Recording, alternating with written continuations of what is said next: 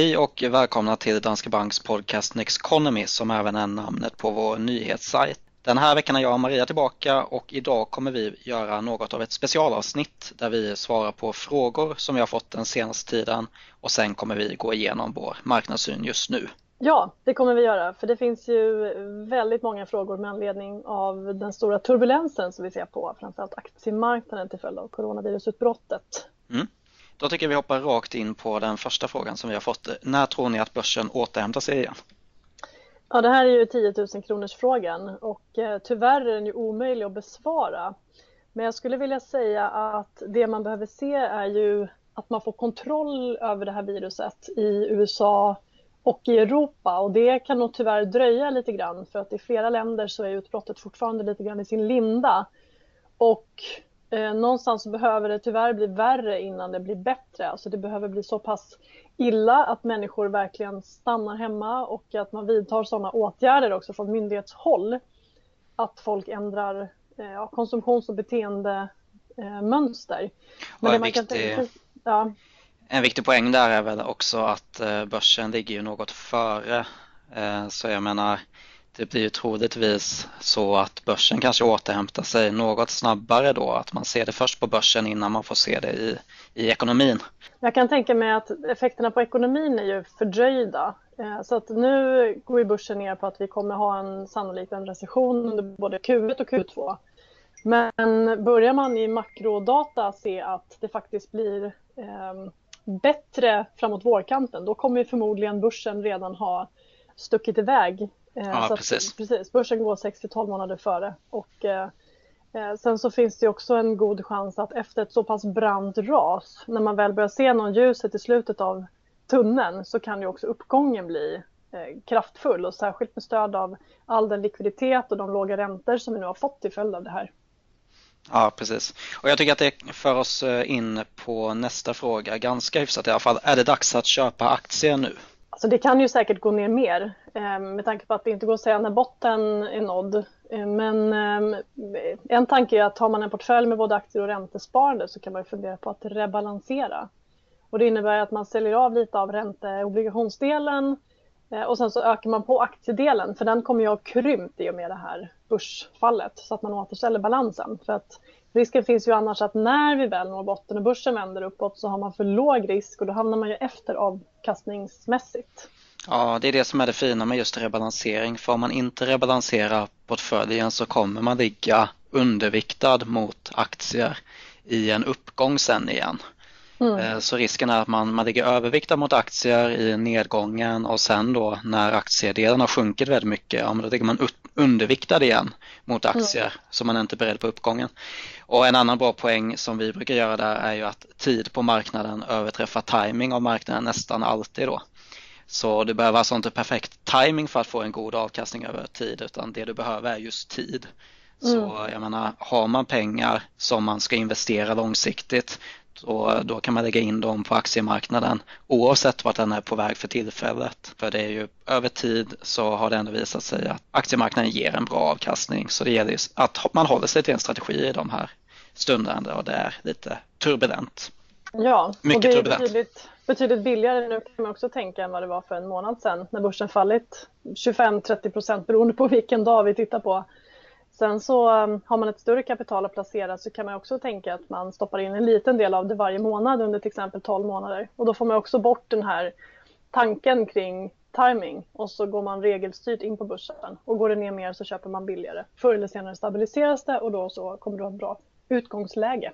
Ja, precis. För det där är också en risk då att om man ska gå in med ett stort kapital nu så om börsen då skulle falla kraftigt, ja men då kanske man inte är förberedd på det med det där stora kapitalet. Men om man då portionerar ut det så, eh, så slipper man den här jobbiga känslan av att behöva ångra ett beslut i efterhand. Så mm. Det kan vara värt att ha i åtanke. Du, jag tycker vi går in på nästa fråga här. Eh, jag planerar att köpa hus inom de närmsta månaderna. Kan priserna komma att gå ner i närtid?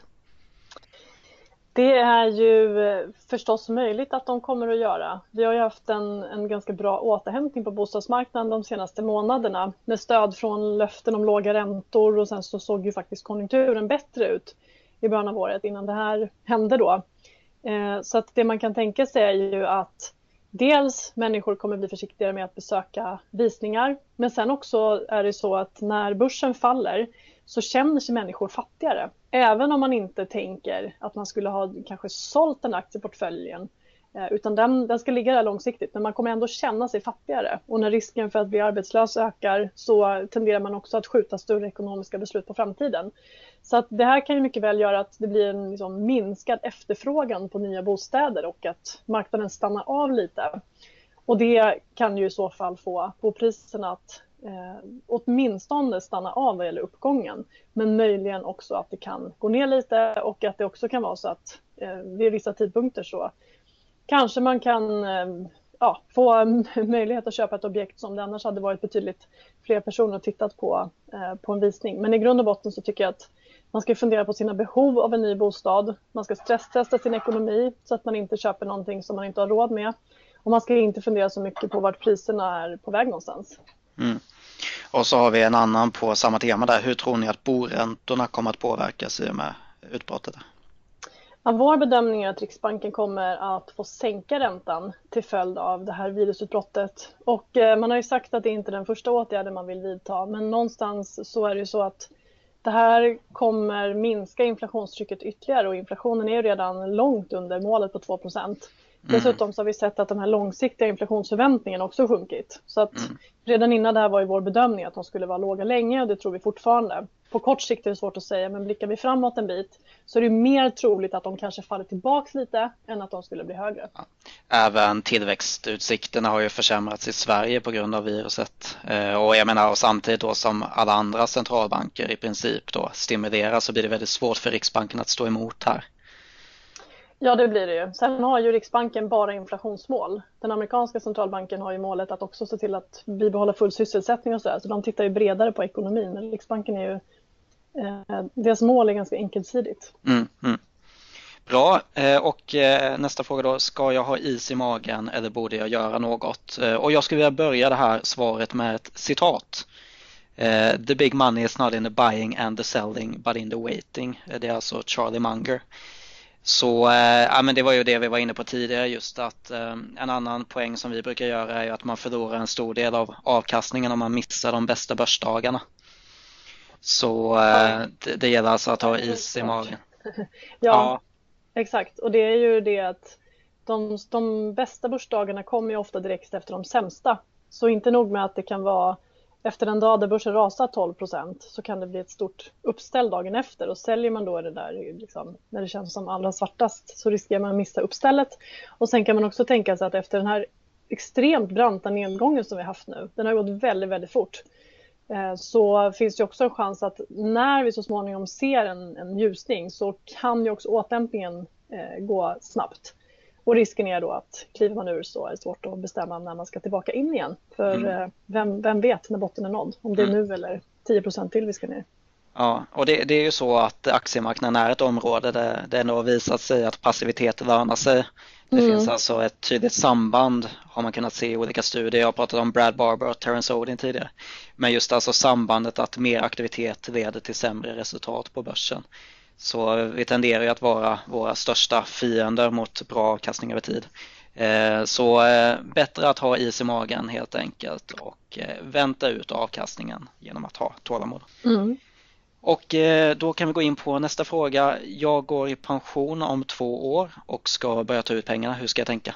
Förhoppningsvis om du ska gå i pension redan om två år så har du ju minskat aktieexponeringen. För två år är ju rätt nära i tiden. Men annars så tycker jag att har du inte redan gjort det så kan det vara läge att minska den nu ifall att det skulle gå ner ännu mer. Men det är inte det enda som spelar roll utan det är också viktigt att fundera på under hur lång tid du tänker ta ut pengarna. Handlar det om fem år, tio år, 15 år? Och det kan ju se olika ut för olika delar av pensionen också för att de flesta av oss har ju olika eh, pensionspottar från olika arbetsplatser, PPM med mera, med mera. Ehm, sen så spelar det också stor roll hur stort pensionskapital man har.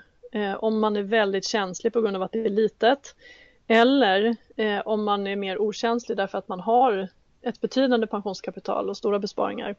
Så att jag tycker det är bra faktiskt att ta hjälp om det är någon gång i livet man verkligen ska boka ett möte med en rådgivare, få hjälp att fundera över uttag och placeringar i samband med pensionen så är det nu. Eh, så att har man funderingar, pensionen närmar sig, då tycker jag att man ska se till att träffa sin bank faktiskt som steg nummer ett. Mm, jättebra tips och eh, nästa fråga är ju då, ska man sälja aktier och fonder nu för att rädda sina besparingar och investera i något annat än aktier och fonder? Och eh, det handlar ju då, det har ju något av en koppling till den förra frågan, men just att det beror ju på när man behöver pengarna. Alltså kortsiktigt sparande ska ju inte vara på börsen oavsett om den är på väg upp eller neråt. Men eh, som vi varit inne på tidigare, alltså det är lätt att bli orolig i de här tiderna när portföljen går ner. Men alltså de här känslorna som man känner i stunden nu, de kan ju förstöra de mer långsiktiga resultaten som man ändå kan förvänta sig på aktiemarknaden över tid.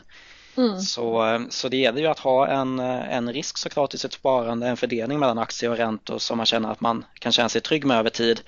Men det kanske inte är nu man ska gå in och göra de där justeringarna för nu så känner sig nog de flesta ganska otrygga. Mm, precis, det riskerar att vara färgat av det. Ja. Så att det i grund och botten handlar det om att redan från början ha rätt risk i portföljen och att man också har en bra diversifiering, alltså riskspridning mellan olika aktiemarknader och olika ränteslag. Och har man inte gjort det förr så, ja då kanske man, man ska fundera lite på det nu. Men är man långsiktig så återigen, alltså håll, håll blicken vid horisonten ha is i magen, fundera på om de långsiktiga förutsättningarna för aktier har förändrats. Så tror man inte att de har gjort det, då finns det heller ingen anledning att agera i affekt just nu. Nej, precis. Och eh, en avslutande fråga då som har lite med samma sak att göra är hur ska jag göra med mitt månadssparande? Sluta med det, minska eller fortsätta? Och det måste bli ett rungande fortsätta, eller hur? Ja, men det får det bli. Och det är också just det, det som är grejen. Det är därför vi rekommenderar månadssparande. Att ett månadssparande blir ju faktiskt bäst om man låter det löpa på genom upp och nedgångar. För mm. det är ju så man får den här fina då, att man köper både dyrt och billigt över tid. Ja. Så eh, det får vi säga att man ska helt enkelt fortsätta på det. Det ska man absolut göra. Mm. Ja men bra, då har vi gått igenom de här om du inte hade något att tillägga där. Nej men jag tycker att vi täckt ganska mycket. Sen så ja. kan vi faktiskt också säga att vi hade ju en chatt eh, på hemsidan där vi fick in nästan 180 olika frågor och är man, eh, har man många frågor kring, kring börsraset och bostadsmarknaden med mera, med mera så kan man också gå in och läsa där för där kan man säkert hitta svaret på någonting mm. av det man undrar. Bra, men då tänker jag att vi går vidare och pratar om vår marknadssyn, hur den ser ut i dagsläget då. Och vi kan väl börja det här med att bara prata lite om utvecklingen för aktie och räntemarknaden den senaste tiden. Och den har ju varit väldigt, väldigt dramatisk. Eh, vi har haft en börsnedgång som har gått extremt snabbt från toppen. Ehm, kursfallen har varit breda, eh, alla aktiemarknader har rasat. Eh, och ser man från det här bröt ut så har ju också räntemarknaden, alltså räntorna har sjunkit. Och det handlar ju om en flykt från aktier och risktillgångar där man då istället köper trygga statspapper. Och då är det mycket amerikanska statsobligationer, tyska men också svenska för den delen. Och det som händer då när alla istället jagar obligationer det är att priset på obligationen stiger och det betyder att räntan sjunker då, de går åt omvänt håll. Men ehm, nu på slutet så har vi ju också sett att det funnits en stress på räntemarknaden så att trots att vi fått mer stimulanser i form av både räntesänkningar och nya obligationsköp där man alltså trycker ut likviditet på marknaden för att hålla eh, systemet igång. Trots det så har faktiskt räntorna stigit något på slutet. Och eh, det där visar ju på en, en enorm stress på marknaden, både på aktiemarknaden och på räntemarknaden. Mm. Och eh, man kan väl säga att den här turbulensen och volatiliteten som vi ser nu, den är lika hög som under finanskrisen. Det finns ju ett index som man ibland kallar för skräckindex, men det heter VIX-index eller volatilitetsindex. Och det är uppe på de högsta nivåerna vi såg under finanskrisen, eh, vilket mm. är historiskt höga nivåer. Och vi har haft en del kast här på aktiemarknaden. Först fick vi den snabbaste korrektionen sen finanskrisen men, eh, men det var bara början för sen så fick vi den svagaste börsdagen eh, någonsin var på OMX 30. Eh, mm, och det sen... gäller även för amerikanska och europeiska aktier att vi haft de största fallen under enskilda dagar ja. eh, på många, många år. Ja, men precis. Och eh, jag vet att, för vi kollade på en, en, en graf över det tidigare här förra veckan över de sämsta börsdagarna på just OMX 30 och den som är näst sämst nu då är ju Brexit då med en nedgång på en 8,5 procent ungefär. Mm, så ja, eh, historia kring nedgångar det.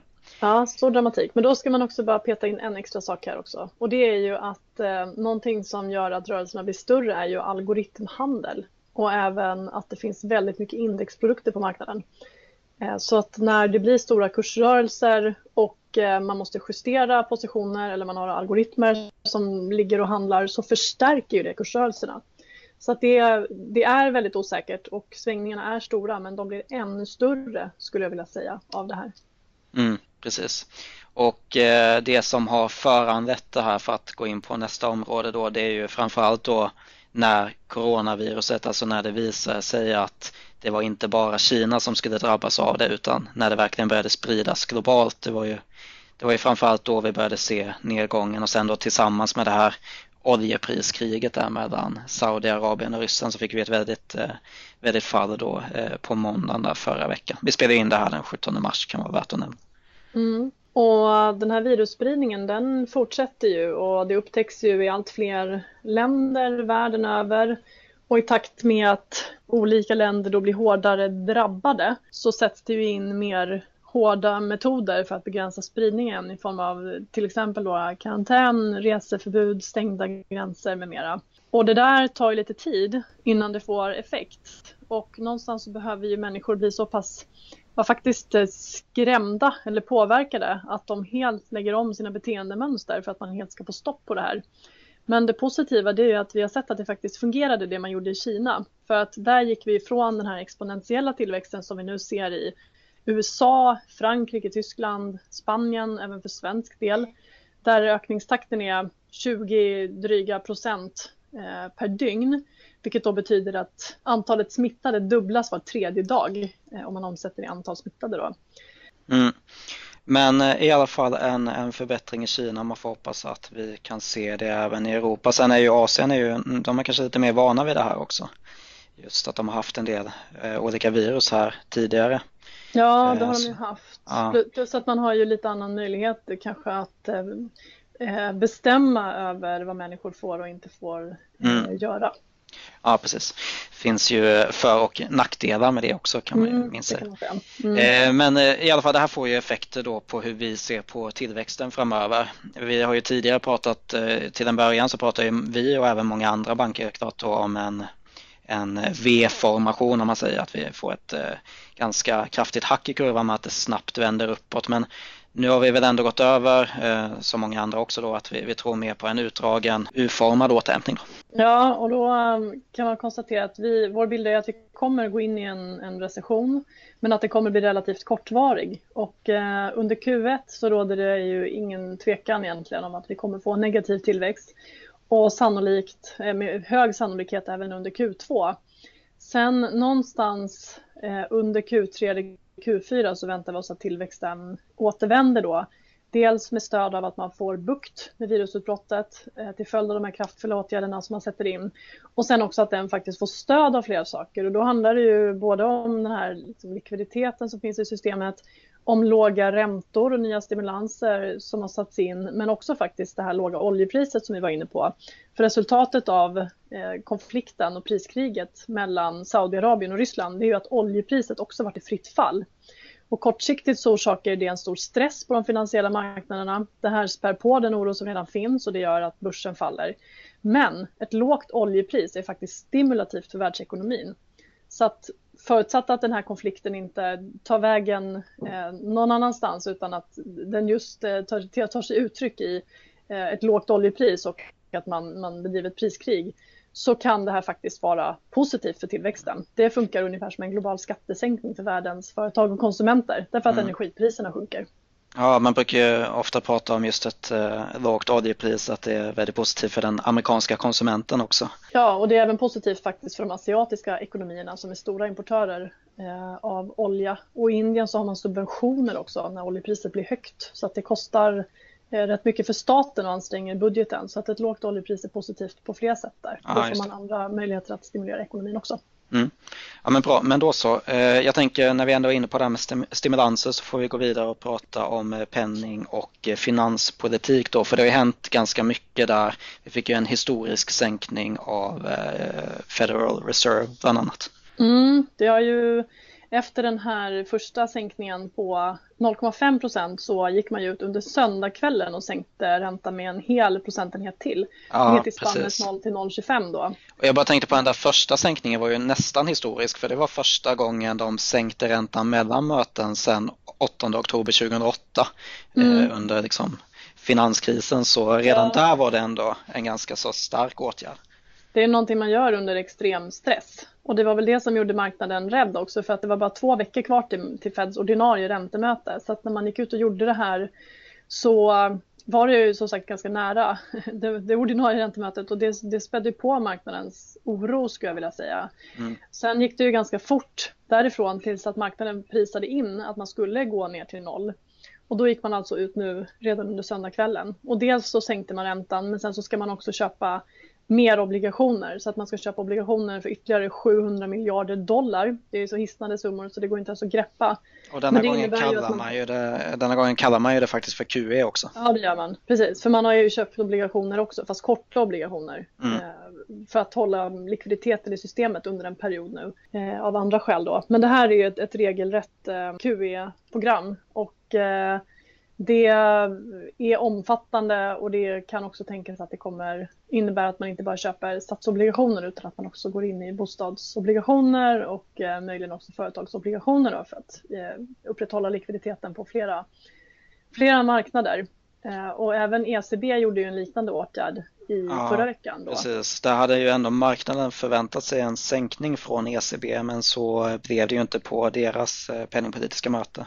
Nej, de sänkte inte räntan. Det fanns en, en, förväntan på en sänkning på 10 punkter till, ner till minus 0,6 då. Och den levererade man alltså inte. Men däremot fortsatta stödköp om man ökar på då och ska köpa för ytterligare 120 miljarder euro fram till årsskiftet. Men där var ju Christine Lagarde väldigt tydlig med att Eh, Eh, penningpolitiken behöver stöd av finanspolitiken och nu mer än någonsin. För att för europeisk del så är penningpolitiken redan så pass stretchad att den inte kommer räcka till. Utan hon, hon åberopar stöd från finanspolitiken. Och jag tror att det är helt rätt. Frågan är hur stor skillnad det hade gjort om man hade sänkt från minus 0,5 till minus 0,6. Dessutom finns det diskussioner om alla negativa effekter som följer med minusräntan eh, redan i dagsläget. Då. Och det tar ju oss nästan in på eh, vår svenska riksbank faktiskt. Det gör det. För även för svensk del så görs det ju en hel del. Och Riksbanken har ju också nu gått ut och sagt att man ska eh, öka på de här QE-programmen igen. Och eh, då kan man ju säga att idag så har Riksbanken en obligationsportfölj som uppgår till 340 miljarder kronor. Man ska nu köpa fram till årsskiftet obligationer för ytterligare 300 miljarder kronor så att man ska i princip dubbla den där då under de månader som återstår av 2020. Så det är väldigt stora köp. Och även här så pratar man om att det inte bara är statsobligationer som är aktuellt utan också um, bostadsobligationer och företagsobligationer. Så att man ska säkerställa likviditeten i, i hela marknaden. Sen har man ju också uh, lanserat ett, ett låneprogram där man lånar ut 500 miljarder till svenska banker för att de ska öka utlåningen till små och medelstora företag så att de ska kunna klara sig över den här perioden nu där efterfrågan faller extremt fort och att de inte ska gå i konkurs på grund av brist på likviditet under en kortare period. Då. Eh, även Finansinspektionen har agerat genom att sänka reservkravet på bankerna från 2,5 till 0 procent. Och när bankerna behöver hålla mindre reserver så kan man istället då också låna ut. Så att allt det här är ju tänkt då att det ska stötta likviditeten i systemet. Mm. Ja men bra, jag tror nästan att vi ska vi gå vidare och prata mer om hur vi väljer att eh, allokera våra portföljer just nu. Ja, det är väl där någonstans det blir riktigt intressant. Ja, exakt. För vi fortsätter ju faktiskt att ha en övervikt i aktier, men den minsta övervikten vi kan ha. Och det hade vi ju faktiskt även under hela 2019 också. Ja, vi har fortfarande den lilla övervikten eh, på aktiesidan. Och eh, man kan väl konstatera att nu har det varit ett rejält börsras. Eh, men i portföljen så har vi också haft en övervikt då i Asien och i USA. Och det är de två marknader som faktiskt har klarat sig bäst i det här. Så att inom aktieallokeringen så eh, har vi ändå legat rätt då. Sen till följd av coronaviruset och alla de åtgärder som sätts in nu så innebär det att vinsterna kommer ju sjunka för bolagen. Och frågan är ju hur, hur mycket de kommer falla. Och det är ju fortfarande svårt att säga. Och det kommer slå väldigt olika mot olika branscher. Eh, men vår bild är att de kommer sjunka kraftigt i närtid för att sen öka igen under andra halvåret. Och till viss del kan man då tänka sig att det finns också ett uppdämd, en uppdämd konsumtion och investeringsvilja som kommer göra att det ökar mer då under andra halvåret. Sen eh, när det gäller värderingarna så såg ju värderingarna ganska höga ut i början av året. Och eh, om det här börsraset har gjort någonting då så har det väl kanske så säga, rättat till eller fått ner värderingarna en bra bit och det speglar ju den här stora osäkerheten då. Mm. Men vi har en liten övervikt i aktier och vi, vi behåller den och vi fortsätter fokusera just på Asien och eh, den amerikanska aktiemarknaden. Mm. Och vi var ju inne på det tidigare, eller vi har varit inne på det just den här multipelexpansionen under 2019 som ju ändå har gjort att värderingarna och vinsterna har inte gått i synk så när det kommer en sån här ja, men något då externt som påverkar så kan ju aktiekurserna ta extra stryk med tanke då på att värderingarna var ganska höga. Mm, exakt, känsligheten blir större. Ja, precis. Är också, ja. Ja, jag tänker man, och sen så vi sätter ju det här i relation till just obligationer också. Ehm, mm. Så jag menar, vi tror ju fortfarande då att om man jämför då med vad man kan förvänta sig för avkastningspotential i obligationer framöver så tror vi ändå att aktier är ett något bättre alternativ. Ja, och det är ju så att låga räntor ger stöd åt både börs och tillväxt. Och sen så om man tittar värderingsmässigt så är ju en marknad högre värderad än alla andra och det är just obligationsmarknaden som du är inne på. Med tanke på att man får negativ ränta för att hålla en obligation. Och här och nu då när stressen är så stor så kan man ju ändå tycka att det är värt det. Eh, men i något läge så kommer vi ju se en stabilisering av den här situationen. Den kommer inte pågå för evigt. Och det som händer när börsen eh, börjar se att vi, vi står inför en vändning och starkare tillväxt igen, det är att räntorna börjar stiga och då faller obligationspriserna. Eh, så att när det här börjar se ljusare ut så kan man också tänka sig att det blir väldigt stora flöden från obligationsmarknaden tillbaka in på aktiemarknaden. Eh, och med det menar jag då att det finns en underliggande efterfrågan på risktillgångar som kommer vara intakt eh, så småningom.